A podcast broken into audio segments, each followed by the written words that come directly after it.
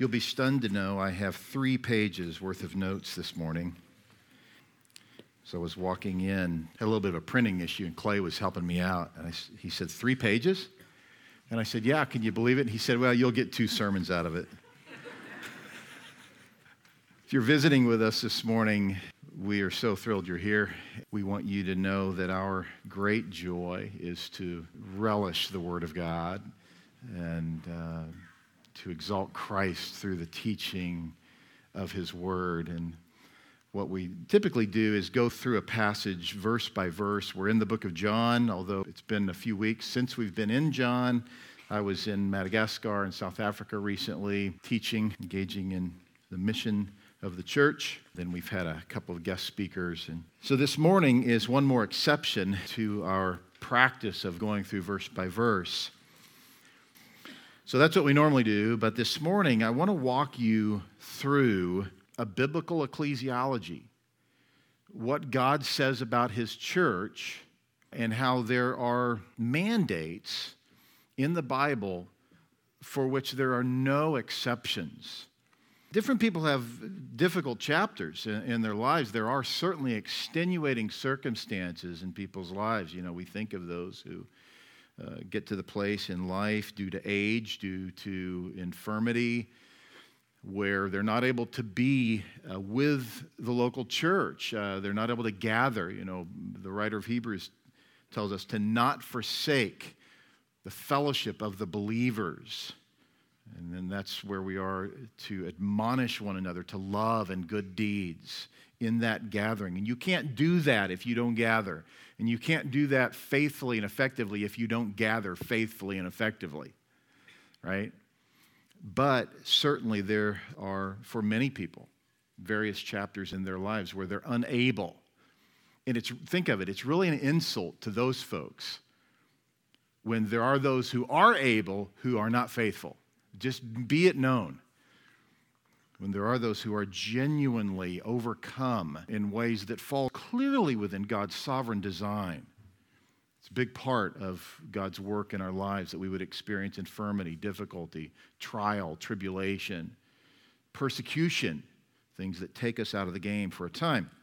But the church can't be the church without the faithful participation of the members of the church. And just that reality that you see pervasively throughout the New Testament destroys this idea that, well, I'm a, I'm a member of the universal church and I go here and there and wherever and many times they would cite Paul, saying, well, that's what Paul did. First of all, Paul did not do that. Second, you're not Paul. And what Paul did do was establish churches. And for the person who wants to take that mindset, I, w- I would ask the question how many churches have you planted while you're hopping around here and there, right? And so I think you understand this. I, I almost don't need to say anything about it at all, uh, but it's it's truly critical that every member of the body of Christ realize that they are called to a local church and that involvement in that local church is going to show itself to result in spiritual fruit right i mean if we know anything about that illustration of fruit in the bible it's the one who is fruitless is not in christ the person who has no fruit, is not a believer. And that ought to really rivet your heart. And so I want to launch from there with that kind of uh, dispelling some falsehoods, dispelling some myths, if you will, about what it means to be a member of the body of Christ by launching into what it does look like. So we'll address some principles in Scripture, and then we'll ask the Lord to give us wisdom and humility to be faithful to Him and to honor Him in how we go about applying those truths in our lives. I'm going to go slowly so that this isn't like a whirlwind tour through the New Testament uh, about the church, but just some basics, and then what I think you and I can honestly look at each other and say, these are some obvious practical application opportunities in our local church. So this morning, you can see there in your so that uh, statement, we always provide that for you. So in case you drift, which I know you never do, uh, you can go back to the bulletin and see what our purpose is.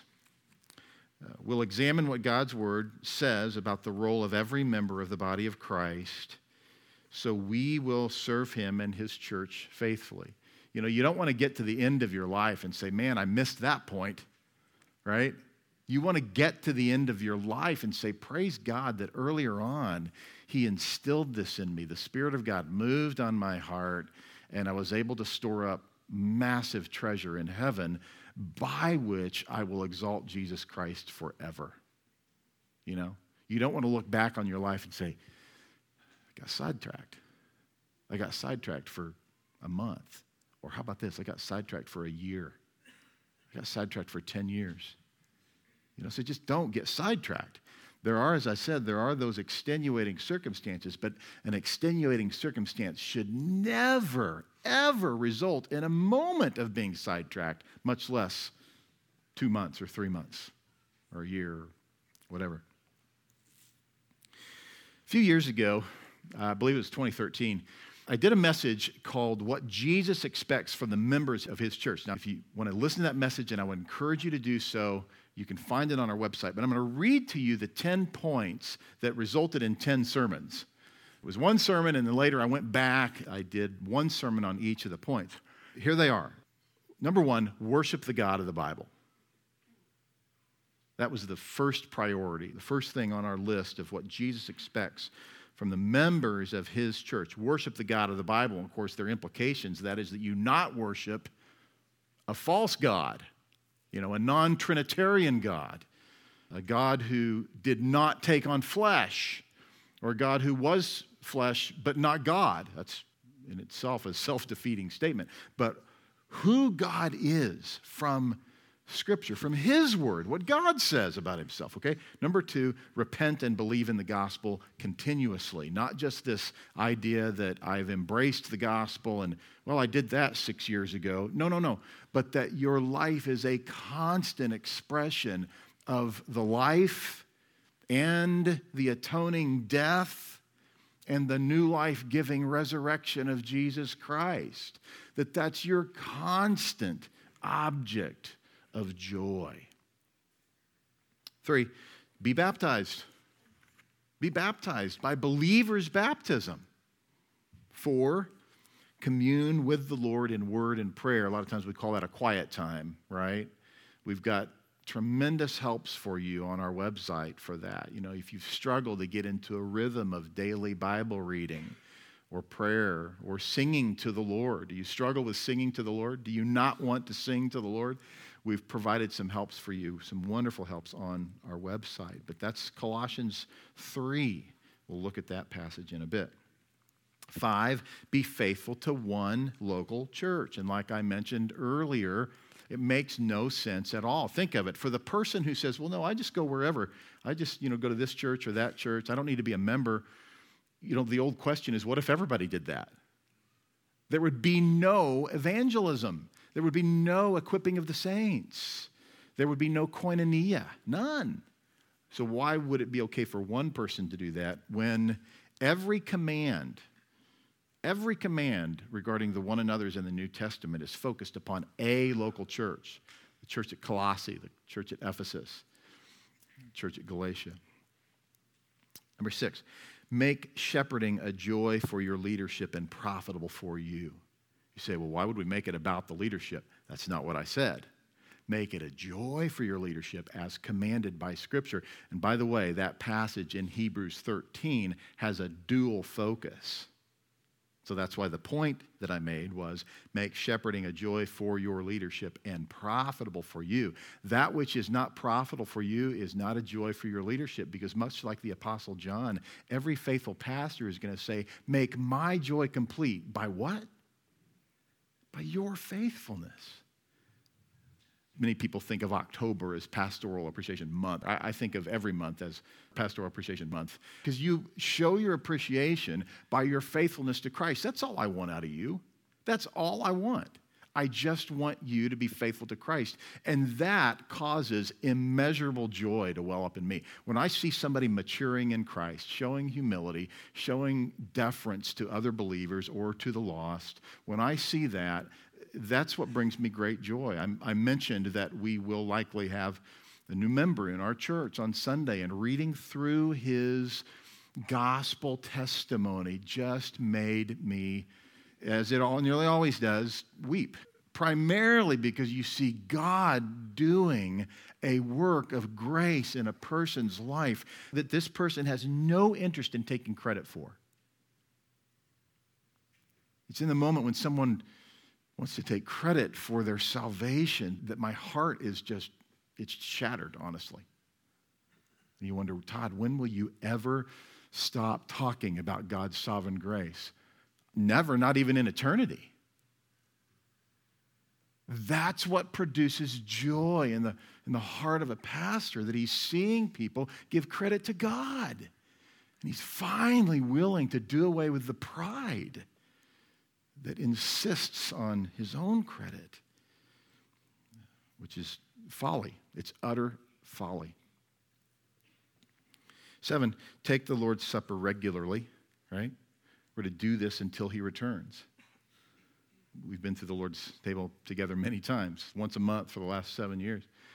We take it very seriously because Paul takes it very seriously and he urges the unbeliever to not do it and he urges the believer who is not endeavoring to be at peace with all men to not do it, but he should experience heartache over the fact that he's not right with the body. But we're to do it. We're to do it as God has commanded us to. Number eight, give joyously and generously. As I mentioned earlier, the compulsion to which people are called with a legalistic command to give 10% is absolutely imprisoning. I'm not saying that you shouldn't give 10%. Some of you probably give substantially more than 10%. But that's not the issue. The issue is that you give as you have determined in your heart. And if every person in our church were to do that, we'd have more money than it would cost to do a renovation. We'd be buying our own building, right? Uh, number nine, discipleship. There's no such thing as Christianity without discipleship. You ever noticed in 1 John, as you read through, John talks to three categories of people and he talks about their relationships with each other? In 1 John? Older men, younger men, little children. It's discipleship. That the older men would pour into the younger men, that they would become what? Older men. You say, well, that's going to happen anyway. But that's not what John's talking about. He's not talking about chronological age, he's talking about maturity. Who are the older men in our church? You know, guys? How are you investing in younger men that they would become older men? Think about that. There's no such thing as Christianity without discipleship. Same for you, gals. You know, and I know so many of you men and women are doing that faithfully. Praise God for that. And then number 10, evangelize the lost. This is why you're alive. That's why you are alive. To be useful in your exaltation of Christ, your edification of the saints, to win people to Christ. That's why you're breathing. You say, well, I thought I was alive to exalt Christ. Yes. Because in your evangelism of the lost, if you're exalting Christ, you're exalting Christ. If you're declaring the gospel, now, if you're trying to manipulate people into the kingdom by forcing them to pray some prayer or you know, ask Jesus into their heart, something like that. That's not evangelism. But if you're exalting Christ by communicating what the gospel actually is, and you're calling people to repentance, and you're calling them to believe in the gospel, to trust in Christ, to obey Christ. That's evangelism. And when you're doing that, you're exalting Christ, right? Okay, that was the intro. Probably most of you can quote this. We've talked about what we refer to as the three E's of the church. Three words that start with the letter E. The first is exaltation. The second is, somebody say it with me, edification. And the third, evangelism. So, exaltation of Christ, edification of believers, the saints, evangelism of the unbelievers. so you kind of need to understand biblically the difference between a believer and an unbeliever. And so many today would say, well, do not judge lest you be judged. And, and you know from 1 Corinthians 11, we're actually called to judge, not condemn. Those are two totally different words. But we are called, we are commanded to be involved in each other's lives, assessing each other. That doesn't mean you come with a clipboard, you know, and a checklist and you start asking these questions well have you done these 10 things today? Maybe you've chosen to do that with an accountability partner and that could well be a good thing. But you're not the church watchdog you know that comes and exercises this checklist with everybody you run into.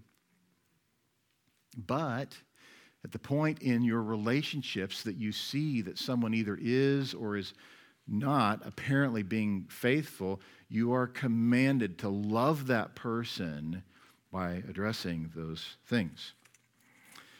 Well, let's talk first about exaltation. And I want you to turn with me to Colossians chapter 3. Colossians chapter 3.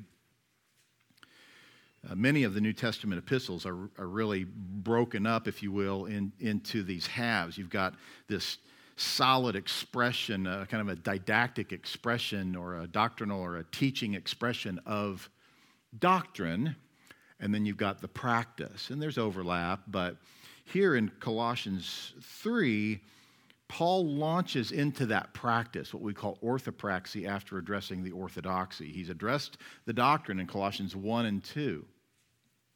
And now he's telling us what to do with it in chapter 3. He's writing to people who are, in fact, believers. I'll just read it from Colossians 1, verse 3 we always thank God the Father of our Lord Jesus Christ when we pray for you, since we heard of your faith in Christ Jesus and of the love that you have for all the saints. Listen to this because of the hope laid up for you in heaven. Of this you have heard before in the word of the truth, the gospel. So the launching pad is the gospel, and he goes on to further explain what the gospel is, what it looks like in the life of the believer. And here in chapter 3, beginning with verse 12, he tells us what to do with it. Put on, it's a command. It means to robe oneself, to clothe yourself. Put on then as God's chosen ones. And see, that immediately ushers the believer's mind back to the character of God. It eliminates any possibility of saying, because of what you've done, now do this. He's saying, because of what God has done. You who are chosen, holy, that means to be set apart, sanctified, and beloved, which means loved. So, these things being true about God of you or toward you, put on, it's the verb, put on compassionate hearts.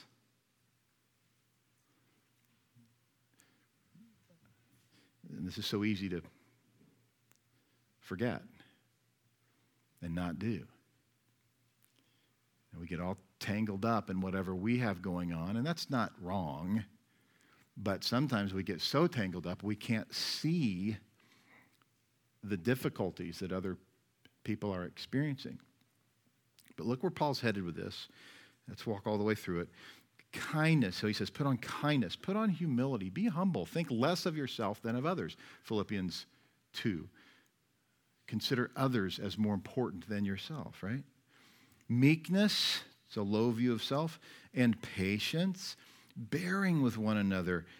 And if one has a complaint against another, forgiving each other. If you got a complaint about somebody, forgive. If, if it's a valid complaint, forgive. Forgive that person. It doesn't mean that you forget, it means that you exercise grace and mercy toward that person. And how do you do that? As the Lord has forgiven you. So you also must forgive. And that how is that? It's it's like election. You determine to forgive someone not because of their forgivability, but because you've determined to do it because God determined to do it. You see what you see the point of this? You see how this works? In the moment that you start thinking that you did something to grasp God's attention, even though the scripture repeatedly says no one seeks after the Lord, if you're willing to take credit for that, then what happens is rather than exercising compassion and forgiveness toward others the way God has exercised it toward you, you start placing an implication on someone or requirement upon someone that they can't accomplish. When you recognize that it's God's compassion for you that should lead you to compassion for others, then you will actually do that. 14. And above all these, put on love, which binds everything together in perfect harmony, and let the peace of Christ rule in your hearts. This is where Paul is approaching the idea of exaltation of Christ. This is why we're looking at this passage. Let the peace of Christ, see, that's exaltation. You realize that? You understand that when you are engaged in the difficulties of life and you, you trust the Lord for the peace that He has established between you and God, when you entrust Him for that to rule your heart rather than that bill that you think you can't pay, ruling your heart, you know, it becomes an idol. Well, I'll just take out a loan, I'll just do it my own way. Rather than trusting the Lord, that He's provided opportunity for you to be faithful to Him. You know, whatever the difficulty is, we often prevent in our own hearts the joy that comes from letting the peace of Christ rule in our hearts. He says, Then to which indeed you were called in one body. You get the idea? Let the peace of Christ rule in your hearts, to which you were called in one, one group of people, one local church. You can't do this alone. You cannot let the peace of Christ rule in your hearts by yourself. To which indeed you were called in one body, and be thankful. Be thankful. In the moment that that which happens for which you think you can't be thankful, choose to meditate on things for which you can be thankful, and then remember that you're called to be thankful for all things. And then this, verse 16 let the word of Christ dwell in you richly, teaching and admonishing one another in all wisdom, singing psalms and hymns and spiritual songs with thankfulness in your hearts to God. You see, that's exaltation. Do you sing to the Lord? Or do you check out when we sing? This is the most basic thing in the life of the Christian singing. Singing. I can remember a dear friend telling me years ago that, you know, I just think that whole singing part of Christianity is it's optional, it's not my thing. I was persuaded, not just because of that, but I was persuaded to believe that that person was not a Christian. Had no interest in exalting Christ. Whatever you do, whether you eat or drink, exalt the Lord, worship the Lord. We're given an entire psalter with theology by which we are to exalt him. Let the word of Christ dwell in you richly, teaching and admonishing one another. Do you think of that? Do you think of it as being that? Do you understand that to be your role for me when we sing together? Or do you check out? Or do you just sing to Jesus? Nothing wrong with singing to Jesus. In fact, that's what Paul's saying here.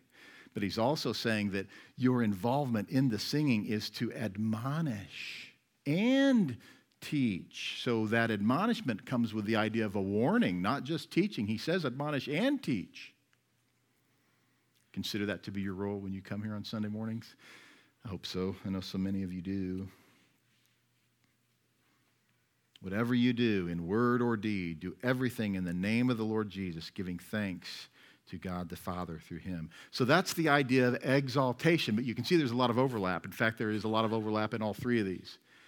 But in that you are exalting Christ, it's not just singing to him, it is a matter of singing and admonishing, singing to and admonishing others, teaching others with the theology of the Bible.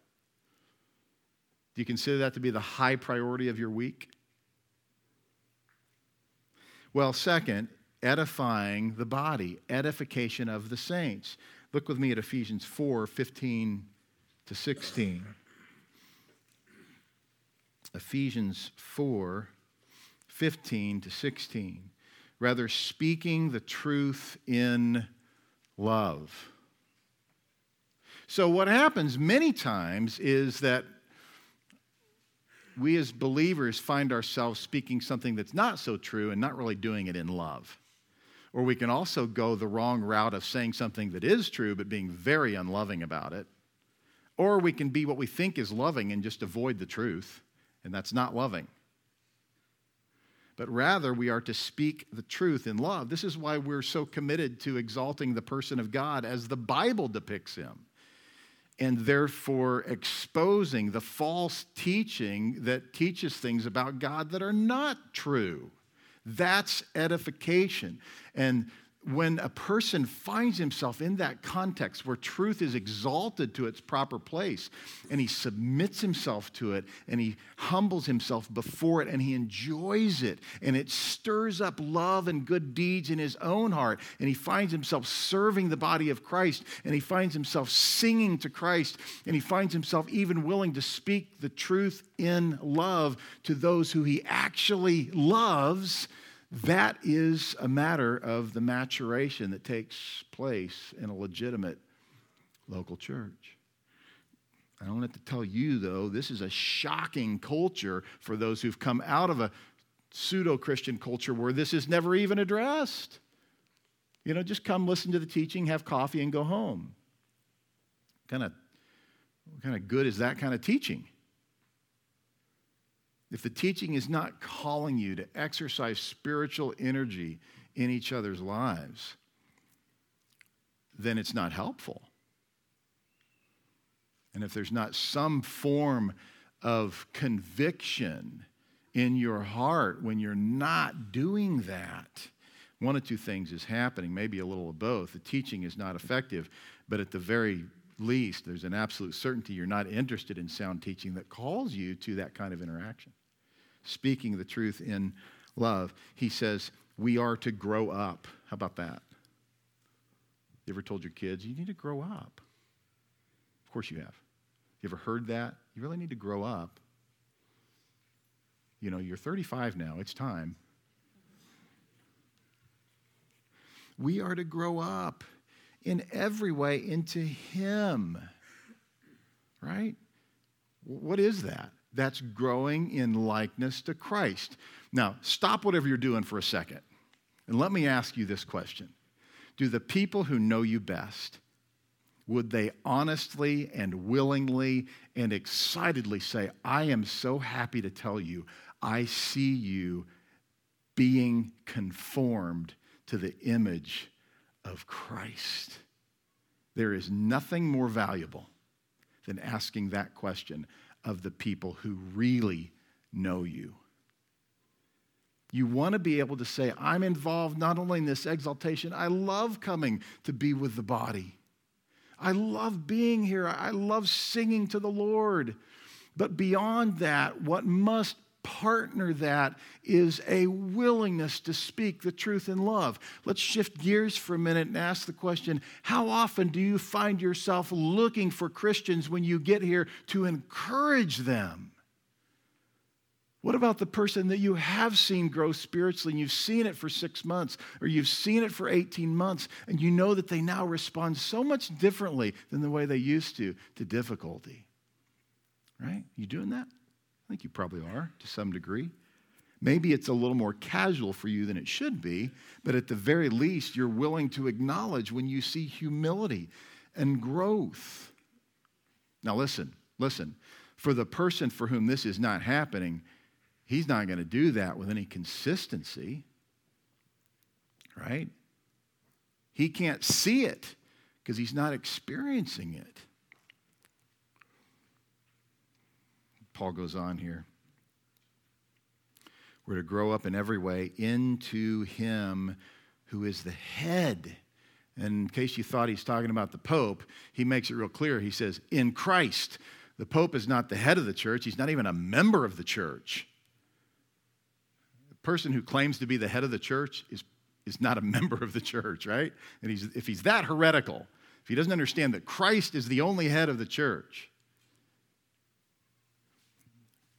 and he's pursuing his own exaltation, he doesn't understand that to be a member of the body of Christ, speaking the truth in love, growing up in every way into Him who is the head, into Christ, from whom, listen to this, from whom the whole body, joined and held together by every joint. What do you think he's talking about here?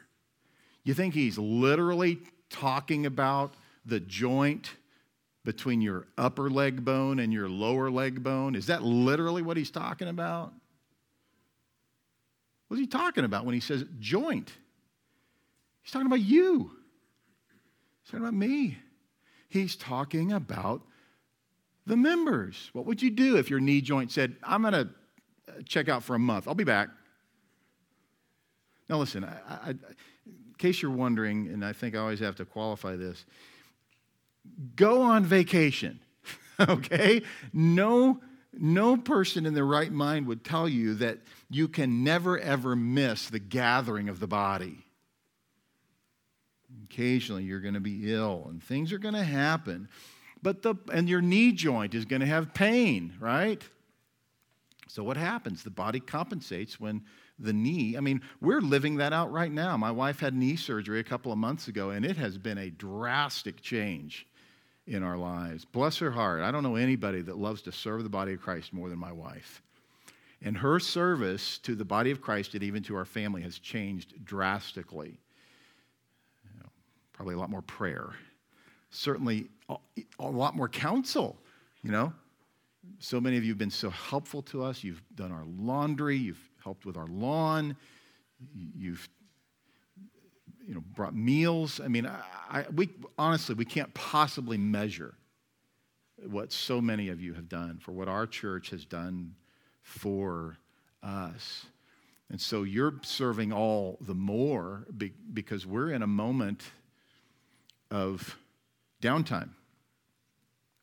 And my wife hasn't been sitting this whole time by any means, but it's, it's been very, very different. And that's what you see in this illustration from whom the whole body joined and held together. Think of it. If there's a joint that checks out, the body is not held together. And one should question whether or not that joint is actually a member of the body if it's a long term checkout. It's the only reasonable way we have to assess this. Joined and held together by every joint, no exceptions, every joint with which it is equipped. Now, I'm not going to have time to get to Ephesians 4 and walk through it like I thought I would. But let me just go back to verse 11 for a moment. And you know this the four roles there, the leadership of the church, uh, have two roles that are existent today there's the evangelist, and then there's the pastor teacher. And the evangelist, who is that? Is there the spiritual gift of evangelism? I don't think so. You never see it in any of the lists in the Bible. But it, there is the critical necessity of evangelism. We're all called to evangelism, every one of us, every one of us. But there are those who are more engaged in evangelism. And Paul instructs Timothy to do the work of an evangelist. What is the work of an evangelist? It is to equip the church for evangelism. No, it's not to go to market night and scream at people through a bullhorn. No, that is not evangelism. But listen, it's also not just going out and doing evangelism, even if it's legitimate evangelism. That's not the work of an evangelist. That's the secondary work of an evangelist. The primary work of an evangelist is to equip the church for evangelism. See that? Is that your role? Maybe it is. The pastor teacher, the shepherd teacher, he's to equip the saints. So, Paul, here in verse 16, where he uses the word equip, he's referencing that command back in verse 11. You're called to be equipped. The leaders of the church are called, to equip, and you are called to be equipped. But as I mentioned earlier, there's a lot of overlap. There's a lot of overlap with this. When each part, each part, no exceptions. Each part is working properly Do you love that adverb? It's pretty clear. It's not just doing stuff. You know, it's not just doing stuff that you decided to do last minute. Working properly. You say, well, what does that look like? Here it is. You don't need it from me because Paul explains it. What does working properly look like? It makes the body grow so that it builds itself up in love. And we're back to discipleship. We're back to 1 John discipleship. You know, in 2 Timothy 2, verse 2, we've spent a substantial amount of time talking about that recently, especially with, with the men's retreat.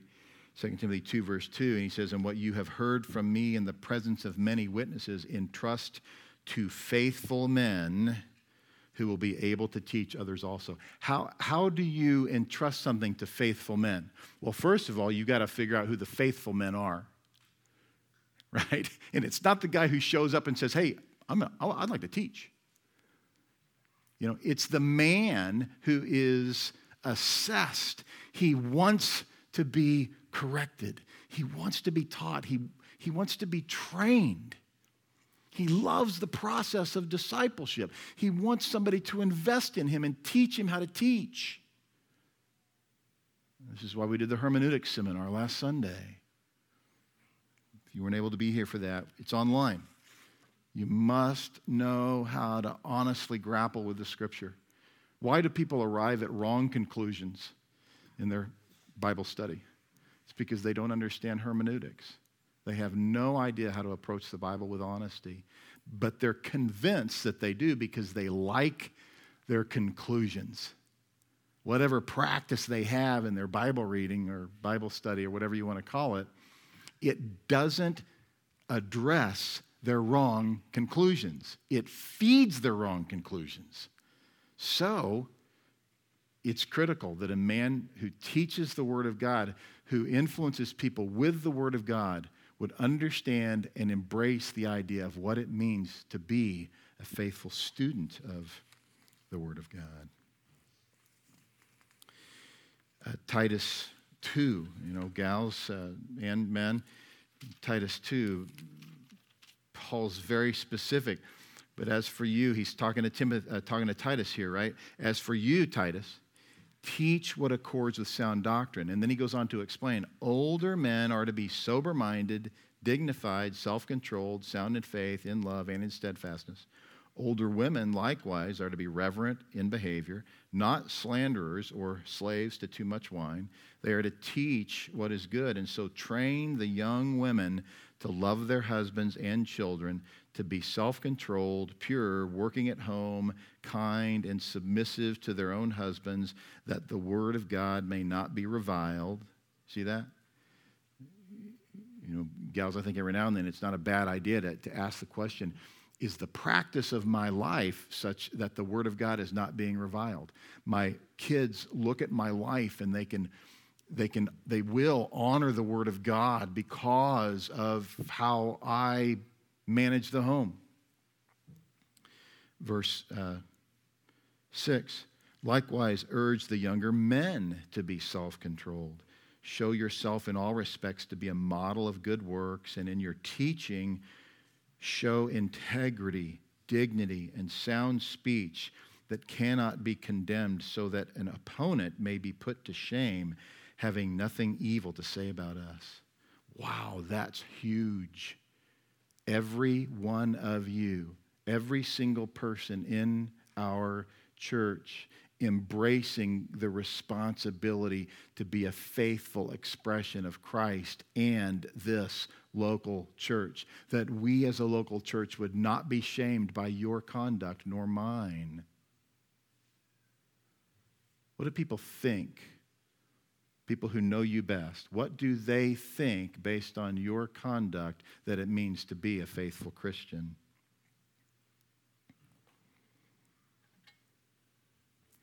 Well, third, evangelism. We've talked about exaltation, we've talked about edification, and let me just say this again the overlap is nearly immeasurable.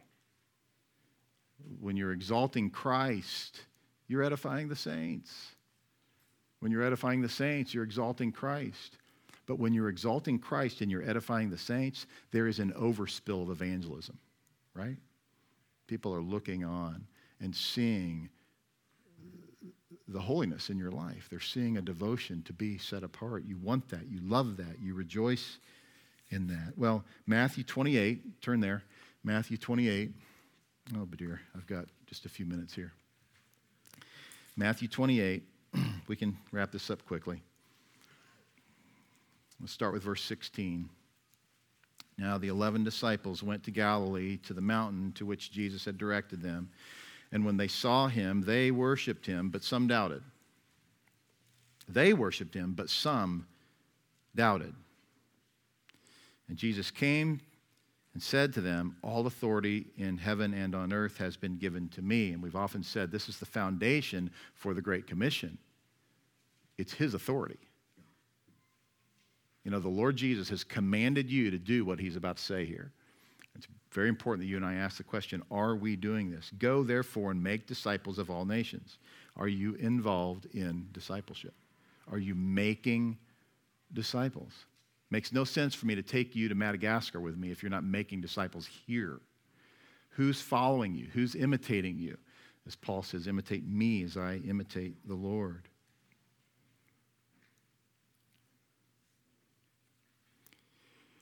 They worshiped him, but some doubted. And Jesus came and said to them, All authority in heaven and on earth has been given to me. Go therefore and make disciples of all nations, baptizing them in the name of the Father and of the Son and of the Holy Spirit, teaching them to observe all that I have commanded you. You know, living on the word of Christ. It's like that first Peter reality of drinking the Word of God as a baby voraciously, fervently drinks down that milk. That baby loves that milk. That's how you and I should love the Word of God. And that's what we're to teach people. We're to do that, but we're also to teach people. That's what it means to be a Christian. You drink deeply, passionately from the Word of God. Every word that I have commanded you, and behold, I'm with you always, even to the end of the age. Isn't that comforting? That the Lord Jesus is with us. He will never leave us or forsake us. Well, let's wrap this up by asking some questions about what this looks like then. I've uh, a number of times given you this acronym REST. REST. Start with repentance. Start with acknowledging where you have fallen short. Stop making excuses. Rest in Christ for forgiveness and for faithfulness. Stop justifying your sin. So the R in rest is repentance. E, exaltation. Worship Him. Do it now. Thank Him in this moment. Don't wait till we sing together. Exalt Him in your Bible reading, in your Bible memorization, in your Bible meditation in your Bible singing. Exalt him. S in rest, supplication. Cry out to him. He longs to bless you with that which he has decreed for you.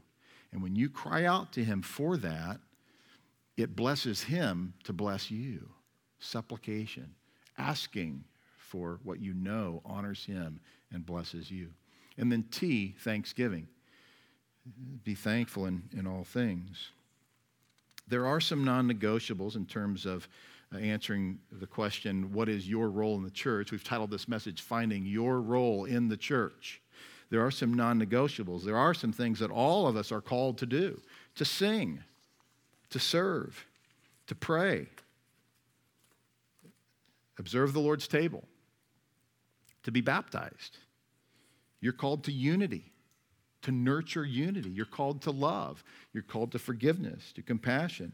You're called to exercise your spiritual gifts. Now, your spiritual gift package, so to speak, is different from anybody and everybody else's. So your service is going to look different, but you are going to be faithfully and excitedly involved in worshiping the Lord, you know, exalting Christ, edifying the saints, um, maybe you want to provide some mood music for our sermons. Oh.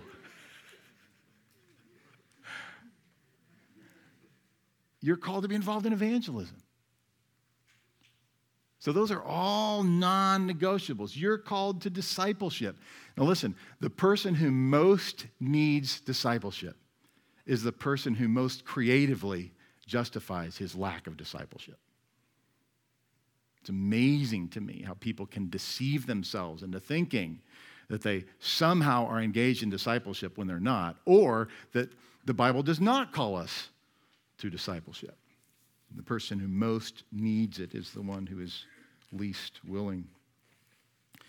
In Judges 21 25, we're told, Where there is no king, every man will do what's right in his own eyes. Now, I'm not a king, nor is anyone in our leadership, but the principle applies. You have to have leadership. You have to have spiritual leadership. Ephesians 4 11. That's what the leadership does equip the saints for the work of ministry. So, in the moment that you start thinking, well, this is the way I serve Christ, or that's the way I serve Christ, what do the believers in your local body think about that? Would they affirm it? Have you even asked? That's why we call our membership process affirmation the affirmation of the local body, which is what you see in the New Testament.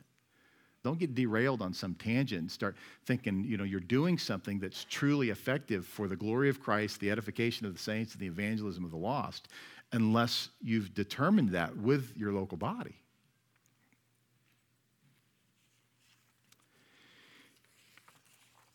If you've been to a shepherd's conference, and, and many of you have, and you've had your shoes shined, because they do stuff like that there, and if you've had your shoes shined by a guy named Carlos, and you asked him what he does for a living, you probably wanted to get up out of the chair and shine his shoes. Carlos is a superior court judge, and he shines shoes for pastors at the Shepherd's Conference every year. He's one of the dearest people I've ever met. He's an elder at Grace, faithful guy. And you would never know that a guy who's shining your shoes is a superior court judge. That's what this looks like. You know, what is my role? What is your role? And maybe your role is temporary. Maybe you're, maybe you're going to be the sub filling in for somebody who would come next and, and maybe even do better than you. You know, I used to be our music leader. Remember that? 20 or so of you? Eric and I led the music, and, and we were faithful with that, but we prayed and we knew God would bring us the guy we were subbing for. What, what is your role? Have you found your role? There's so many things that you could be doing. You could be cleaning our building, you know, and many of you do. Most of you have done that. Most of you have helped clean our building. You could be working on the renovation. You could take on our landscaping. You say landscaping. Yeah, exactly. Just a little bit, but we need somebody to take that on. You know, on top of the non negotiables, the basics, the fundamentals, there's so many things you could be doing. You could be involved in our renovation. You know, maybe you're called to children's ministry. We need more people working in our children's ministry. We, as you know, we put you through a, a very careful process of assessment because it's children. You know, too many churches don't do that. Maybe it's our music ministry. We need more people in our music ministry, and so many of you are gifted musically. Maybe it's our hospitality team. Maybe it's counseling. Whatever it is, the Lord has given you the blessing of being involved in a faithful body where you can figure it out. We did a renovation several years ago. We renovated this suite it was just a nasty mess in here. And I could mention a lot of names of, of people who blessed my heart immeasurably with their faithful sacrificial service. But two pictures come to mind, and, and a lot of pictures come to mind. The more I think about it, the more pictures come to mind. But one is Jim Sneed standing there with that sawzall, smiling. If you haven't seen that picture and you'd like to, I'll, I'll send it to you. It's one of my favorite pictures. He's, he looks a little dangerous with that thing in his hand. And again, uh, so many pictures are coming to my mind. I think of my little kids at the time, you know, trying to get nails out of wood and things. But the other picture that that comes to my mind is um, a picture of Bob and Patty Biggers. Some of you don't even you don't have any idea who Bob is because you've come later and you know you haven't heard the story. Bob was a professional landscaper and he was one of the most excessively sacrificial, generous people I've ever known. I can see Bob's truck pulling out of our other building, overloaded with foliage that he had cleaned up from that building. And, you know, the back of the truck is dragging the ground and uh, he's taking it off to the dump. Uh, but Bob and Patty sat somewhere right in here around that, that big wooden table that must have weighed about 500 pounds that we homemade here. And they were, uh, with alcohol, they were rubbing paint off of pieces of door frames to save us money. And, and some of you did that as well, and so many of you did so much back then. It's, it's almost um, not prudent to mention a few names because so many of you served so sacrificially. But here, you know, here's a couple that's just been faithful to Christ for so long, for decades. Bob could have said, well, I don't want to rub paint off a door frame. I'd rather, I'd rather do landscaping. That's what I'm good at. But he and Patty, like so many of you, sat there and did that. And what I remember is how when I said, Smile, I'm going to take your picture, they were already smiling. See, that's the way this works. The body works together, that Christ is exalted, the saints are edified, they're strengthened, and by faithful, legitimate, spirit filled, Bible based evangelism, people are won to Christ and we can get to the end of our lives and say, okay, we had a building, but what the Lord did was build the building. And He did it through the faithfulness of those that He's called to do that. Father, as we look around the room, we see expressions of your grace. And we exalt our Savior First of all, because of who he is, but also because of what he has done. We cannot exalt each other. We cannot worship each other, and we don't want to do that. What we want to do is we see faithfulness in each other's lives. Even now, as we sing to the Savior, that Christ would be exalted as we acknowledge what He and He alone has accomplished. But Father, we long to be obedient to the command of Colossians 3 and even Ephesians 5 to sing psalms and hymns and spiritual songs to each other. That even now, as we sing, that our worship service would not be over simply because we've said amen at the conclusion of a sermon, but that we w- would fervently involve ourselves in exalting Christ that would result in the edification of the saints. But also for the reality that in your word you assure us that there will be tares among the wheat, that we would, with compassion, find ourselves with the opportunity to communicate truth to the false convert.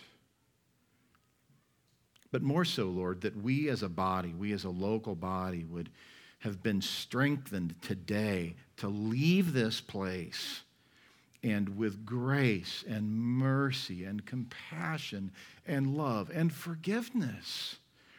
Communicate the ultimate power of Christ's death on the cross to provide certain forgiveness for all those who will believe in him, that they would then find their hope in his victory over that death and over sin, that he rose again with triumph over death and over sin. We would do all those things together even now. It's in His name we pray. Amen.